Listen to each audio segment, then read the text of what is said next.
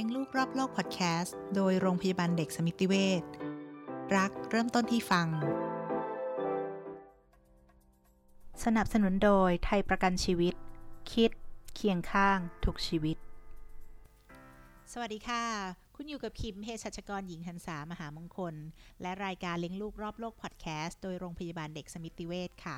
วันนี้ special episode ปริญญาวิชาแม่ The Master Mom เราอยู่กับแพทย์หญิงคัคณาง จันทระพักดี กุมารแพทย์ผู้เชี่ยวชาญ ด้านพัฒนาการและพฤติกรรม โรงพยาบาลเด็กสมิติเวชศรีนครินทร์ พร้อมกับแขกรับเชิญนะคะ วันนี้มาทั้งคุณพ่อคุณแม่เลยเป็นครอบครัวที่น่ารักนะคะมีมีลูกชายเล็ก ๆ 2 คน เป็นครอบครัวของคุณโอ๊ตวรวุฒินิยมทรัพย์ค่ะ สวัสดีค่ะ คุณโอ๊ตสวัสดีค่ะ คุณหมอ ค่ะ สวัสดีค่ะสวัสดีครับคุณหมอ สวัสดีครับคุณถิมครับ ค่ะจะวันนี้คุณโอ๊ตมีคุณจีน่าภรรยามาด้วยนะคะ ยังไงขิมขอให้คุณโอ๊ตช่วยแนะนำครอบครัวหน่อยค่ะ ว่าสมาชิกมีกี่คนมีใครกันบ้างค่ะ ครับผมครอบครัวเราก็มีทั้งหมดสี่คนนะครับ มีผมนะครับ มีคุณจีน่าอันนามนัทนันนะครับ ลูกชายคนโตก็น้องโอลาฟ ลูกชายคนเล็กก็น้องโอเลิฟครับ ค่ะ ซึ่งตอนนี้น้องโอลาฟอายุ4ขวบ แล้วก็น้องโอเลิฟอายุ2ขวบใช่ไหมคะ ใช่ครับค่ะ ประเด็นที่อยากจะคุยกันวันนี้นะคะ ก็เป็นประเด็นเกี่ยวกับเด็กวัยกำลังโตนะคะ ซึ่งบางครั้งแล้วเขาไม่รู้จะทำยังไง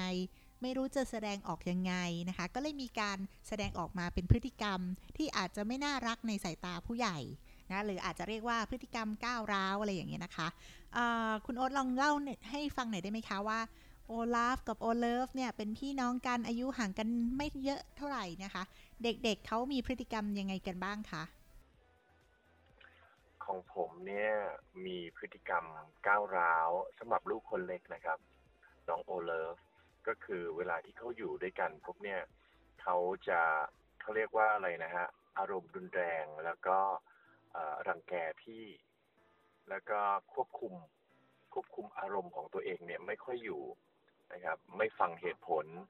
แล้วก็เวลาโมโหนี่แบบขึ้นสุดเลยครับ เวลาร้องนี่ก็แบบสะเบงแบบสุดเสียงอะไรเงี้ยคืออารมณ์ค่อนข้างรุนแรงนะครับ อันนี้เป็นมาตั้งแต่เริ่มแรกๆเลยครับ ตั้งแต่คลอดใหม่ ๆ เนี่ย เวลาเขาแสดงพฤติกรรมอาการไม่พอใจหรือว่าเรียกร้องอะไรพวกเนี้ยจะขึ้นแบบสุดมากเลยครับ อันนี้ปัจจุบันก็ยังเป็นอยู่แต่ว่าปัจจุบันเนี่ยเป็นการลงไม้ลงมือละ คืออะไรที่อยู่ใกล้มือหรืออะไรที่จับไว้หรือมือเปล่าๆอย่างเงี้ยนะครับ ก็มือจะไวมากเลยพวกเพี้ยทั้งพี่ทั้งพ่อทั้งแม่โดนหมดทุกคนเลยครับ อืม ค่ะ อ่าทีนี้คุณหมอมีอะไรจะถามเพิ่มเติมไหมคะสำหรับพฤติกรรมของน้อง ก็จริง ๆ แล้วว่าเด็กวัยประมาณของน้องโอเลิฟคือประมาณ 2 ปีใช่ไหมคะ ประมาณ 2 ปีโอลาฟค่ะ แล้วก็โอลาฟประมาณ 4 ปีนะคะ จริงๆ แล้วเนี่ยต้องถามว่าที่ไปตีพี่เนี่ยเป็นเพราะอะไรอะคะ หมายถึงว่าเขาอยากจะเล่นกับพี่ หรือเขาอยากเรียนแบบ แล้วมันเหมือนไปแย่งของอะไรอย่างนี้หรือเปล่า ก็ต้องถามรายละเอียดว่าเเกิดจากอะไรที่คุณโอ๊ตใช้คำว่าก้าวร้าวหรือไปไปทำร้ายพี่เงี้ยค่ะ คงต้องลงรายละเอียดว่าเกิดอะไรขึ้นอะไรเงี้ยค่ะ เดี๋ยวให้คุณแม่ร่วมพูดคุยด้วยนะครับ คุณแม่จะมีดีเทลค่อนข้างลึกซึ้งมากกว่าคุณพ่อ เชิญคุณแม่ครับ ค่ะ ก็เออแรก ๆ น่าจะเป็นแบบว่า เหมือนแบบพี่พี่ตอนแรกเข้าใจว่าพี่แย่งของอะไรเงี้ยค่ะ เขาก็เลยแบบว่ามีการสวนกลับ แต่พอเราเริ่มสังเกตหลังๆนี่คือ ไม่ว่าจะพี่ยังไม่ทันแย่งเลยค่ะ แค่พี่อยู่ใกล้ๆหรืออะไรเงี้ยเขาก็แบบว่าปรับปรับแบบว่า ไม้นี่คือแบบมือนี่คือแบบว่าไปที่หน้าพี่อย่างรวดเร็วเลยค่ะ แบบว่า ไม่ว่าจะเป็นแบบว่าบางทีบางทีเขาเล่นเล่นของเล่นอยู่ หรืออะไรเงี้ยค่ะเขาก็จะแบบพอพี่ไปใกล้ๆเขาไม่แน่ใจว่าเขาจะกลัวพี่แย่งหรือเปล่าเขาก็เลยตีพี่ แต่ทีนี้พอเป็นคุณพ่อคุณแม่ บางทีเขาก็ทำเหมือนกันอะไรเงี้ยค่ะ น่าจะเป็นเรื่องของการเอาแต่ใจตัวเองมาก ๆด้วยครับ คืออะไรที่ขัดใจเขาที่ไม่ถูกใจเขาก็จะมีปฏิกิริยาที่รุนแรงตอบโต้กลับมา ค่ะก็อย่างที่คุณโอ๊ตให้ข้อมูลนะคะว่าตั้งแต่เด็กๆเลยเนี่ยน้องโอเลิฟเนี่ยเป็นเด็กที่ค่อนข้างมีอารมณ์เยอะตั้งแต่เด็กๆ ถูกต้องใช่ไหมคะ ว่าจะแบบจะหงุดหงิดง่าย จะร้องเยอะอะไรเงี้ยค่ะ ซึ่งจริง ๆ แล้วเนี่ยเด็กแต่ละคนเนี่ยเกิดมาพร้อมกับธรรมชาติที่ไม่เหมือนกัน ถึงแม้ว่าจะเป็นพี่น้องกันพ่อแม่เดียวกันการเลี้ยงดูเหมือนกันเลยเนี่ยเขาหรือแม้แต่แฝดกันก็ตามทีเนี่ย เขาก็จะมีความแตกต่างกัน ซึ่งเราใช้คำว่าเป็นพื้นอารมณ์ต่างกัน บางคนเกิดมาเลี้ยงง่าย บางคนเลี้ยงยากขี้หงุดหงิด หรือบางคนขี้กังวล เด็กแต่ละคนมีความต่างกัน เพราะฉะนั้นเนี่ยการแสดงออกทางอารมณ์อะไรก็ต่างกัน รวมถึงเด็กในวัย 2-3 ปีเนี่ยพัฒนาการทางภาษาเขายังไม่ได้ดีมากค่ะ เขายังไม่สามารถบอกได้ว่าเขาอยากได้เขาชอบเขาไม่ชอบ รวมถึงเขาก็ไม่เข้าใจเหตุผลอะไรสักเท่าไหร่นัก ก็เลยกลายเป็น พฤติกรรมทางอารมณ์แทน ทีนี้ก็ต้องออประเมินดูค่ะว่าตัวโอเลิฟเนี่ยเขาบอกความต้องการได้มากน้อยแค่ไหนหรือยังไง เพราะว่าการแก้ไขก็คงจะต้องเปลี่ยนเรื่องของการแสดงออกทางกายมาเป็นเรื่องของการพูดบอกความต้องการแทน แต่จริง ๆ แล้วเนี่ยในเด็กวัย 2-3 ปีเนี่ยจะมีความเป็นตัวของตัวเอง มีความอยากได้ มีเป็นเขาเรียกว่ามีพัฒนาการทางอารมณ์มากขึ้น ในแง่ของ ฉันไม่ได้จะทำตามคำสั่งง่ายๆ และมีความเป็นตัวของตัวเองที่เรียกว่าออโตโนมีเยอะขึ้น เพราะฉะนั้นเนี่ยวัยนี้เป็นวัยที่จะมีอารมณ์หงุดหงิด มีความเถียง มีความไม่ทำตามสั่ง มีความก้าวร้าวได้บ้าง ซึ่งจริง ๆ เนี่ยไม่อยากให้ใช้คำว่าก้าวร้าว เพราะว่าก้าวร้าวจริง ๆ มันเป็นคำที่ใช้แล้วแต่วัฒนธรรมของแต่ละบ้านว่าพฤติกรรมไหนเรียกว่าก้าวร้าวได้สัมไป แต่เด็กวัยนี้จะ คืออยากได้อะไรก็จะเอาเลยยังรอไม่ได้ มีความเป็นตัวของตัวเองเยอะ ไม่ค่อยฟังเหตุผลเท่าไหร่ว่าเขายังไม่เข้าใจ ซึ่งจริง ๆ มันเป็นพัฒนาการตามวัยของเขา แต่ทีนี้เนี่ยถ้าจะบอกว่ามีปัญหาจะต้องมาพบแพทย์หรือต้องแก้ไขอะไรไหมก็คือจะต้องดูว่ามันเป็นปัญหาในการเลี้ยงดู ดูยากลำบากในการเลี้ยงดูไหมรวมถึงว่าดูแบบเยอะกว่าเด็กคนอื่นมาก ๆ รวมถึงเข้าสังคมตามวัยไม่ได้ อันนี้ก็คือเป็นปัญหาที่จะต้องมาแก้ไขต่อไปอะค่ะ ซึ่งในกรณีนี้คือเขามีพี่ด้วย มันก็เลยเป็นประเด็นของพี่น้องด้วยอะค่ะ ครับ คุณหมอครับ แต่ว่าเขามีเพื่อนสนิทนะครับ ในวัยเดียวกันกับเขานะครับ ปรากฏว่าเล่นกับเพื่อนสนิทเนี่ยไม่มีปัญหาอะไรเลยนะครับ แต่ว่าพอกับพี่ของตัวเองปุ๊บเนี่ยมีปัญหาแทบจะตลอดเวลาที่อยู่ด้วยกันหมายถึงว่าเวลารักกันก็รักกันนะครับ เวลาที่เขารู้สึกว่าเขา เขาแบบน่ารักเนี้ยทั้งกับพ่อกับแม่นะฮะโอ้โห ทุกคนหลงกันหมดเลยนะครับเขาอ้อนเขาขี้เล่นเขาแบบว่าเหมือนเหมือนมีความเป็นตัวของตัวเอง เวลาอยากน่ารักก็น่ารัก เวลาแบบวีนขึ้นมาเอาไม่อยู่นะครับ แล้วก็ตอนนี้ก็มีปัญหาคือกลางคืนเนี่ยตื่นสองสามครั้ง ตื่นขึ้นมาปุ๊บเนี่ยร้องร้องอย่างเดียวเลยนะครับบางทีร้องแบบครึ่งชั่วโมงนะครับ แล้วก็ร้องแบบโวยวายนะครับ แล้วก็พอเข้าไปโผเข้าไปปลอบปุ๊บเนี่ย ยิ่งแย่ขึ้นไปใหญ่นะฮะ ยิ่งแบบคือโมโหหงุดหงิด ต้องแบบปล่อยให้เขาแบบเงียบเอง แล้วค่อยๆบอกโอเคนอนนอนนอน คือให้อารมณ์ของเขาลงด้วยตัวของเขาเองครับ อันนี้อันนี้ก็เป็นปัญหาอยู่ณปัจจุบันเลยนะครับ ไม่ทราบว่าตอนกลางคืนนะคะที่เขาตื่นมาร้องเนี่ยเขารู้ตัวไหมคะ บางทีก็หลับตาครับ ตื่นขึ้นมาพอรู้ตัวก็ก็หลับตาแล้วก็ไม่มองอะไรสักอย่างนะครับ แล้วก็ร้องโวยวายแบบว่า คือเวลาเขาร้องเนี่ยบางทีเขาร้องแบบสุดเสียงนะครับ สุดเสียงสุดแบบเหมือนสุดลูกคอเลยอย่างเงี้ยครับ แล้วก็ใครทำอะไรใครเข้าไปยุ่งใครเข้าไปปลอบ ใครเข้าไปโออะไรอย่างเงี้ยไม่ได้นะครับ ยิ่งแย่เข้าไปใหญ่ต้องปล่อยให้เขาร้องแล้วให้เขาสงบด้วยตัวของเขาเองครับ อันนี้ขอเปลี่ยนมาเรื่องปัญหาการนอนสักครู่นะคะคะ ในเรื่องปัญหาการนอนเราคงต้องแยกว่าเป็นเป็นละเมอหรือเป็นฝันร้าย หรือว่าเป็นตื่นมาแล้วหงุดหงิดนะคะ คุณพ่อ ละเมอเนี่ยคือเด็กจะไม่รู้ตัว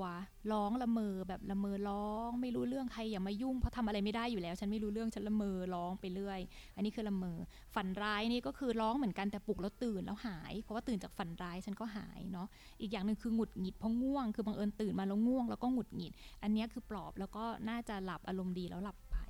อันนี้เท่าที่ฟังคุณพ่อเล่าอาจจะเป็นละเมอร้องไห้หรือเปล่าเพราะดูเหมือนเขาไม่รู้ตัวลืมตา ก็เหมือนยังไม่ค่อยรู้ตัว ต้องปล่อยให้หลับเอง อันนี้เป็นกลุ่มของละเมอ ซึ่งสาเหตุเนี่ยก็อาจจะเป็นอาจจะมีเหตุการณ์ทางอารมณ์ หรืออะไรสักอย่างก่อนนอน หรือระหว่างวันที่ทำให้เขาเก็บไปคิดตอนกลางคืน แล้วก็ละเมอเป็นเป็นการร้องไห้ขึ้นมา หรือบางคนอาจจะละเมอร้องไห้แบบไม่มีสาเหตุก็มีได้เหมือนกัน แต่ทั้งนี้เนี่ยการจัดการก็คือถ้าเป็นเรื่องของละเมอก็ปล่อยให้ละเมอร้องไปจนสงบแล้วก็หลับเหมือนที่คุณพ่อทำนะคะ แต่ว่าเราก็ต้องมาจัดการตอนกลางวันว่าเราจะทำยังไงให้อารมณ์เขาไม่พุ่งพุ่งขึ้นในแง่ลบมาก หรือในขณะเดียวกันสนุกมากเกินไปก่อนนอน ก็ทำให้ไปละเมอร้องไห้โวยวายกลางคืนได้เหมือนกัน ก่อนนอนก็ต้องคลำดาวดีๆ มีมีการจัดสิ่งแวดล้อมให้อารมณ์ผ่อนคลายก่อนนอน ไม่ดูทีวี ไม่เล่นเกม ไม่ทำอะไรที่สนุกเกินไป หรือไม่ดุห้ามให้มันต้องร้องไห้อะไรกันเยอะแยะก่อนนอน ก็จะทำให้มีช่วงเวลาคลำดาวก่อนนอน และลดปัญหาเรื่องละเมอได้เหมือนกันค่ะ ครับคือตอนนี้ครอบครัวของเราเนี่ยค่อนข้างเป็นห่วงเรื่องของอารมณ์นะครับของโอเลฟนะครับ เพราะว่า คือถ้าหากว่าอยู่ที่บ้านอยู่ที่บ้านเนี่ย แกจะแบบเหมือนอารมณ์รุนแรงใส่โดยเฉพาะพี่ชายนะครับปลาเข้าของด้วยมีปลาเข้าของด้วย คือไม่สนใจอะไรเลย ห้ามก็ไม่ฟังบังคับก็ไม่ได้ แล้วก็คุณแม่เคยตีด้วยนะครับ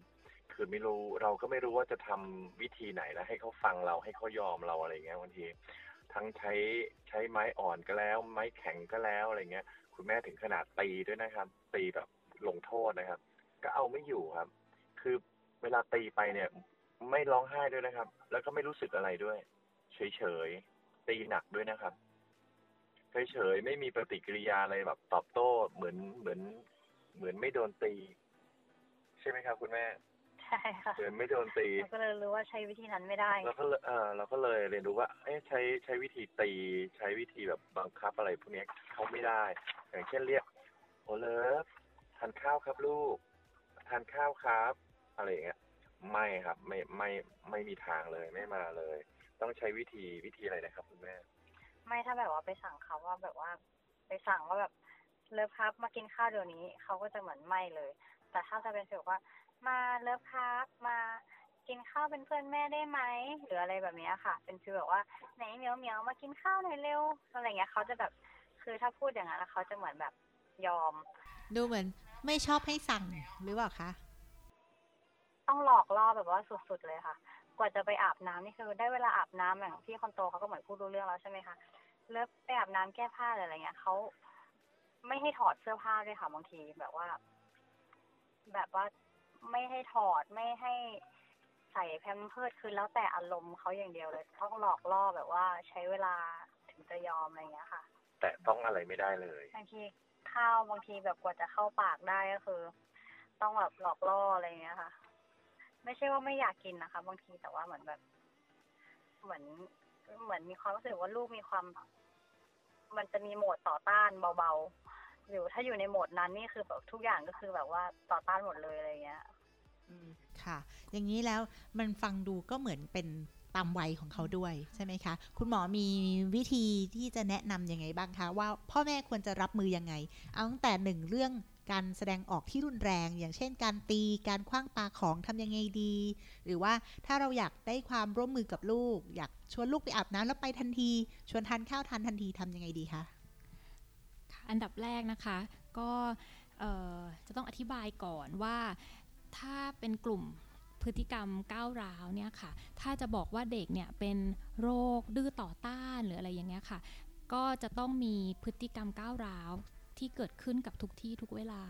หรือมากกว่า 2 สถานการณ์คือสสถานที่ขึ้นไปคืออาจจะเป็นกับพ่อแม่เป็นกับครูเป็นกับคนข้างนอกอะไรเงี้ยค่ะ เพราะว่ามันเป็นโรคที่เกิดจากสารเคมีในสมองผิดปกติ แต่ถ้าเกิดเป็นกับที่บ้านเนี่ยส่วนใหญ่แล้วเนี่ยจะเกิดจากการที่เราอาจจะยังไม่รู้ว่าเราจะจัดการลูกยังไง เพื่อให้ได้รับความร่วมมือที่ดี ซึ่งจริงๆเนี่ยคุณพ่อคุณแม่เนี่ยก็ดูเหมือนจะ ลองผิดลองถูกจนตอนนี้มันคุณแม่กำลังจะจับทางถูกแล้วว่าต้องมาทางนี้แหละ เพราะว่าเด็กแต่ละคนเนี่ยเขามีธรรมชาติที่ต่างกัน อย่างที่บอกว่ามีพื้นอารมณ์ที่ต่างกัน น้องโอเลิฟเนี่ยเขาอาจจะเป็นเด็กที่มีพื้นอารมณ์ที่เลี้ยงยากหน่อย เจ้าขี้อารมณ์หน่อยหงุดหงิดหน่อย ซึ่งตรงนี้เนี่ย การรับมือของเขาคือต้องเข้าใจเขาเลยอันดับแรกว่าเขาเป็นเด็กที่ไม่เหมือนพี่ แต่ห้ามเปรียบเทียบกันคือให้เข้าใจว่าเขาคือตัวเขาอย่างนี้แหละ อย่าไปเปรียบเทียบว่าทำไมไม่เหมือนพี่ทำไมไม่รู้เรื่องอะไรเงี้ยต้องอย่าเปรียบเทียบ แล้วพอเราเข้าใจเขาเนี่ย ความอดทนเราจะมากขึ้นในการที่จะจัดการเขา ก็คือการจัดการเขาคือเขาชอบคนพูดดีๆ ไม่ชอบคนสั่ง ชอบให้มันเหมือนเล่นๆ แล้วก็นำพาไปทำกิจกรรมนำพาไปทำกิจวัตรประจำวัน ชอบคนชม ไม่ชอบให้คนสั่งหรือดุ ซึ่งตรงนี้เนี่ยจริง ๆ เราเรียกว่า positive parenting หรือการเลี้ยงลูกเชิงบวกนะคะ ก็คือเข้าใจธรรมชาติของเขา เน้นชม เน้นชักชวนให้ทำไม่เน้นดุว่าหรือว่าลงโทษหรือเปรียบเทียบกับใคร เพราะฉะนั้นเนี่ยการจัดการเขาที่ดีเนี่ยก็คือยอมรับเขาแล้วก็จับทางให้ถูกอะว่าเขาชอบแบบไหนอย่างที่คุณแม่ทำแล้วก็ทำ ใช้วิธีนั้นจัดการพฤติกรรมไป อาจจะเหนื่อยหน่อย แต่ว่าสุดท้ายเราก็จะได้ผลดี อีกกรณีหนึ่งคือการรับมือกับเขาอีกอย่างหนึ่งก็คือนอกจากใช้วิธีเลี้ยงลูกเชิงบวกหรือ positive parenting แล้วเนี่ยเราต้องเป็น role model ที่ดีด้วยคำว่า role model ที่ดีคือบางทีเราเราใช้วิธีจัดการพฤติกรรมเขาด้วยการดุ การว่า การตี เขาก็จะเรียนแบบพฤติกรรมเหล่านั้น เพื่อควบคุมเราหรือควบคุมพี่เหมือนกัน เพราะเขาเห็นเราทำเขา เขาก็ไปทำคนอื่น เพราะฉะนั้นเนี่ย ในการปรับพฤติกรรมเด็ก เราก็คงไม่ใช้วิธีการที่ดุว่าหรือตีแล้ว เราใช้วิธีชักชวนให้ทำทำดีแล้วชื่นชมทำไม่ได้ก็ไม่เป็นเลยลูกรอบหน้าเราค่อยพยายามกันใหม่หรืออะไรอย่างเงี้ยค่ะ ก็ต้องปรับไปตามวัย เพราะจริง ๆ วัยนี้เขาไม่เข้าใจเหตุผลหรอกค่ะว่า ถึงเวลาจะต้องอาบน้ำแล้วเดี๋ยวสกรปรกจะนอนทั้งชุดไม่ได้อะไรเงี้ยเด็กวัยนี้เขาอาจจะไม่เข้าใจ เพราะฉะนั้นเนี่ยก็ต้องใช้วิธีหลอกล่อชวนไปเล่นไปอาบน้ำถึงเวลากินข้าวแล้วมากินกันเถอะมามีมาดูกันว่าแม่ทำอะไรอะไรอย่างเงี้ยค่ะ ก็ต้องใช้วิธีหลอกล่อไป แล้วก็ใช้วิธีชมเมื่อทำดีค่ะคำว่าชมเนี่ยค่ะขอขอคำแนะเออขอคำแนะนำในการชมลูกหน่อยค่ะ เพราะว่าเข้าใจว่าการชมมีหลายอย่าง ชมพฤติกรรม ชมสิ่งที่เกิดขึ้นอะไรอย่างเงี้ยค่ะ ในวัยสองขวบแบบนี้ค่ะ คุณหมอเราควรจะชมยังไงคะเราไม่ควรจะชมอย่างที่คุณขินบอกว่าไม่ใช่ว่าน่ารักจังเลยเก่งจังเลยไปทุกอย่าง เราควรจะระบุไปเลยว่า วันนี้หนูกินข้าวเองได้หมดเก่งมากเลยลูกแม่ภูมิใจมาก วันนี้แม่บอกปุ๊บอาบน้ำเลยดีใจมากเลยวันนี้เก่งมากอาบมาอาบน้ำกับแม่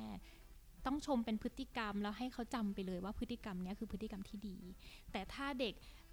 มีอารมณ์หงุดหงิดรุนแรงนะตอนนี้จริง ๆ สิ่งที่ควรทำคือ ต้องบอกเขาให้เขารู้ว่าเนี่ยเขากำลังโกรธอะไรอยู่ อย่างเช่นเนี่ยหนูโกรธที่พี่มาเอาของหนูไปใช่ไหมพ่อรู้แล้วอ่าเดี๋ยวเราไปจัดการอะไรกันนะพ่อช่วยนะหรืออะไรเงี้ยแทนที่เขาจะไปตีพี่หรืออะไรเงี้ยเราก็ต้องหาวิธีเปลี่ยนให้เขาพูดบอกแทนว่าเขาต้องการอะไร เขาอารมณ์แบบไหนเพื่อที่เราจะได้ ช่วยเขาจัดการอารมณ์ได้ถูกต้องค่ะ แล้วก็อีกอย่างหนึ่งนะคะ ไม่อยากให้เลเบลเด็กว่า ดื้อก้าวร้าวซนจังเลยอะไรเงี้ยค่ะ ให้บอกว่าคือให้บอกว่าเขาทำพฤติกรรมไหนแล้วดีทำพฤติกรรมไหนแล้ว ยังต้องปรับปรุงแก้ไขอย่างเช่น เด็กดีต้องนั่งรอ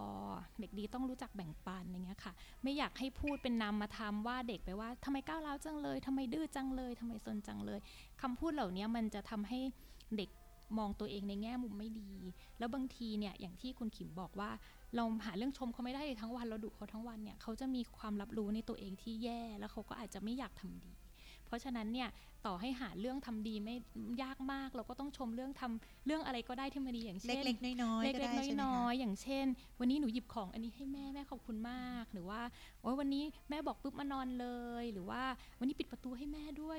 ดีมากเลยลูกคือต้องชมให้ได้สักเยอะๆอะอาจจะชมสักห้าอย่างดุสักหนึ่งอย่างแล้วเขาจะจำเรื่องที่ดุเวลาเราดุอะไรแล้วเด็กจะฟังเราเนี่ยก็ต่อเมื่อมันมีทำอินที่ดีก่อนอะ เราถึงจะทำโทษเขาแล้วเขาเชื่อ เราต้องเล่นกับเขาชมเขาให้เขารักเราติดกับเราให้ได้ก่อน แล้วพอเราทำโทษเขาอะเขาถึงจะเขาถึงจะเสียใจว่าเราทำโทษเขา แล้วคำคำว่าทำโทษเนี่ยค่ะคะในวัยนี้ค่ะ เรามันควรจะเป็นอะไรคะการทำโทษขึ้นอยู่กับพฤติกรรมไหนค่ะทำโทษในวัยนี้จริง ๆ ไม่อยากให้ตี ไม่ว่าวัยไหนก็ตามเนะี่ยไม่อยากให้ตี แต่ก็เข้าใจว่าบางทีถ้ามันแบบสุดจริง ๆ เราไม่ไหวอะ่ะ แต่ว่าก็ไม่อยากให้ตีด้วยอารมณ์นะคะ การจะตีเด็กได้ก็คือวางเงื่อนไขไว้แล้วว่าพ่อเตือนครั้งที่1นึ่งเรายังไม่ทำครั้งที่2เราไม่ทำครั้งที่ 3 พ่อจะตีนะ แล้วเวลาตีไม่ใช่ตีว่าเราโกรธจนควบคุมอารมณ์ไม่ได้แล้วเราไปตี เราต้องตีด้วยการวางเงื่อนไขว่าอะพ่อเตือน3รอบแล้วนะ ยังไม่ได้พ่อจะตีแล้วนะ อันนี้ก็ต้องวางเงื่อนไขไว้ก่อนเนาะแต่ก็ไม่อยากให้ใช้ในเด็กเล็ก ในเด็กเล็กอาจจะเป็นวิธีตัดสิทธิ์อย่างเช่น ถึงเวลาแล้วต้องกินข้าวให้เสร็จ ไม่กินข้าวแม่เก็บนะ เก็บเลย นี่ก็จะเป็นการทำโทษวิธีหนึ่งที่เป็นการควบคุมว่าถึงเวลากินก็ต้องกิน หรือว่าบอกให้เก็บของเก็บเลย เก็บเลยไม่ต้องกินเลยอย่างเงี้ยไม่ต้องกินแล้วหมดเวลาแล้วแต่ต้องเตือนก่อนนะคะอะอีก 5 นาทีหมดเวลานะ ต้องรีบกินนะ เอายังเล่นอยู่ อาจจะใกล้จะหมดเวลาแล้วนะครับเอาหมดเวลาแล้วเก็บคุณหมอครับปรึกษาเรื่องอีกเรื่องหนึ่งเรื่องของการใช้เสียง ในการที่จะแบบว่าเอ่อคุยกับลูกหรือว่าเอ่อ ดุลูกอะไรอย่างเงี้ยครับ จริง ๆ แล้วเนี่ยมันมีบางโมเมนต์ที่เราแบบว่าเหมือนเราเอ๊ะทำยังไงก็ไม่อยู่อะเอาไม่อยู่ เราก็อาจจะใช้แบบเสียงดังขึ้นมาหน่อย เช่นแบบเรียกเขาแบบดัง ๆ อะไรอย่างเงี้ยให้เขาสนใจในเราอะไรอย่างเงี้ย มันจะเป็นปฏิกิริยาที่ไม่ดีต่อความรู้สึกเขาไหมครับ หมอคิดว่าก็เป็นถ้าเกิดคำพูดนั้นเสียงนั้นมันทำให้เด็กกลัวมันก็อาจจะทำให้เด็กรู้สึกกลัวพ่อขึ้นมาได้ช่วงหนึ่งค่ะคุณพ่อที่เขาจะกลัว แต่มันจะทำให้ความสัมพันธ์มันก็ไม่ดี แล้วสุดท้ายเขาก็จะเรียนแบบการเรียกดัง ๆ แบบนั้นกับคนอื่น เพราะฉะนั้นเนี่ยถ้าเขาเป็นเด็กที่เล่นอะไรแล้วไม่ค่อยฟังคำสั่ง สิ่งที่ทำได้คือเดินเข้าไปใกล้ๆ แล้วก็จับมือเขาเลยว่า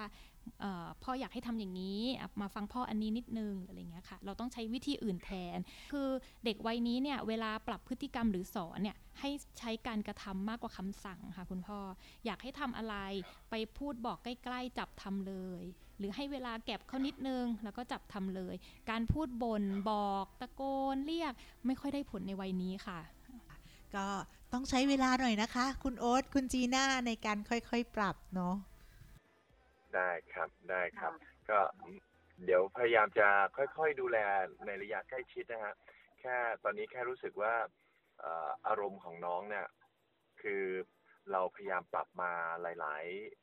ๆ หลาย ๆ ระยะเวลาหลาย ๆ เหตุการณ์ หลาย ๆ สถานการณ์แล้วก็ยังไม่ค่อยดีขึ้น แต่ว่าเดี๋ยวพยายามจะทำตามคำแนะนำของคุณหมอนะครับ เราจะค่อยๆค่อยๆดูค่อยๆ ปรับเข้าไป ค่ะโอเคค่ะ ก็ยังไงถ้ามีอะไรเพิ่มเติมมีประเด็นใหม่ ๆ ที่อยากจะปรึกษาคุณหมอก็พามาพบคุณหมอได้ที่สมิติเวชนะคะ ได้ครับผม ค่ะ วันนี้ก็ต้องขอขอบคุณทั้งคุณโอ๊ตนะคะ ขอบคุณคุณจีน่า แล้วก็ขอบคุณคุณหมอที่ให้ความรู้กับพวกเราค่ะ ขอบคุณค่ะ ขอบคุณครับ สวัสดีครับ ขอบคุณคุณหมอนะครับ ขอบคุณคุณขิงนะครับ สวัสดีค่ะ เชื่อว่าบ้านไหนที่มีปัญหาคล้าย ๆ กันนี้ แล้วก็มีลูกวัยเดียวกับน้องโอเลิฟนะคะ ใครที่รับฟังอยู่ก็อาจจะได้ความรู้ไปนะคะ แล้วก็คงจะช่วยทำให้หมดความกังวลใจไปได้บ้าง อย่างน้อยก็รู้วิธีว่าต้องรับมือกับปัญหาและพฤติกรรมของลูกได้ยังไงนะคะ การอยู่ในสังคมปัจจุบันไม่ได้ง่ายทุกอย่างอยู่ที่เราจะมองอะไรอย่างไร แค่พ่อแม่เป็นต้นแบบพฤติกรรมที่ไม่ก้าวร้าว และอย่าสนับสนุนพฤติกรรมที่ก้าวร้าวของลูก จะช่วยลดปัญหาด้านอารมณ์และพฤติกรรมต่างๆ ได้ เพราะความโกรธเป็นสิ่งที่เกิดขึ้นได้กับทุกเพศทุกวัย โดยเฉพาะวัยเด็กที่เป็นวัยแห่งการเรียนรู้ พ่อแม่ผู้ปกครองควรสอนวิธีจัดการความโกรธอย่างถูกต้อง ด้วยความรักความเข้าใจ เพื่อให้เจ้าตัวเล็กควบคุมอารมณ์ได้อย่างเหมาะสม และเติบโตอย่างมีคุณภาพค่ะ พบกับรายการเลี้ยงลูกรอบโลกพอดแคสต์ได้ใหม่ ทุกวันพุธที่ 2 และ 4 ของเดือน ทาง Apple Podcast Anchor Podbean SoundCloud Spotify และ YouTube ของโรงพยาบาลสมิติเวชอย่าลืมกด Follow กด Subscribe จะได้ไม่พลาด EP ต่อ ๆ ไปนะคะ แต่จะเป็นเรื่องอะไรต้องคอยติดตาม วันนี้ลาไปก่อนแล้วพบกันใหม่ สวัสดีค่ะ สนับสนุนโดยไทยประกันชีวิต คิด เคียงข้างทุกชีวิต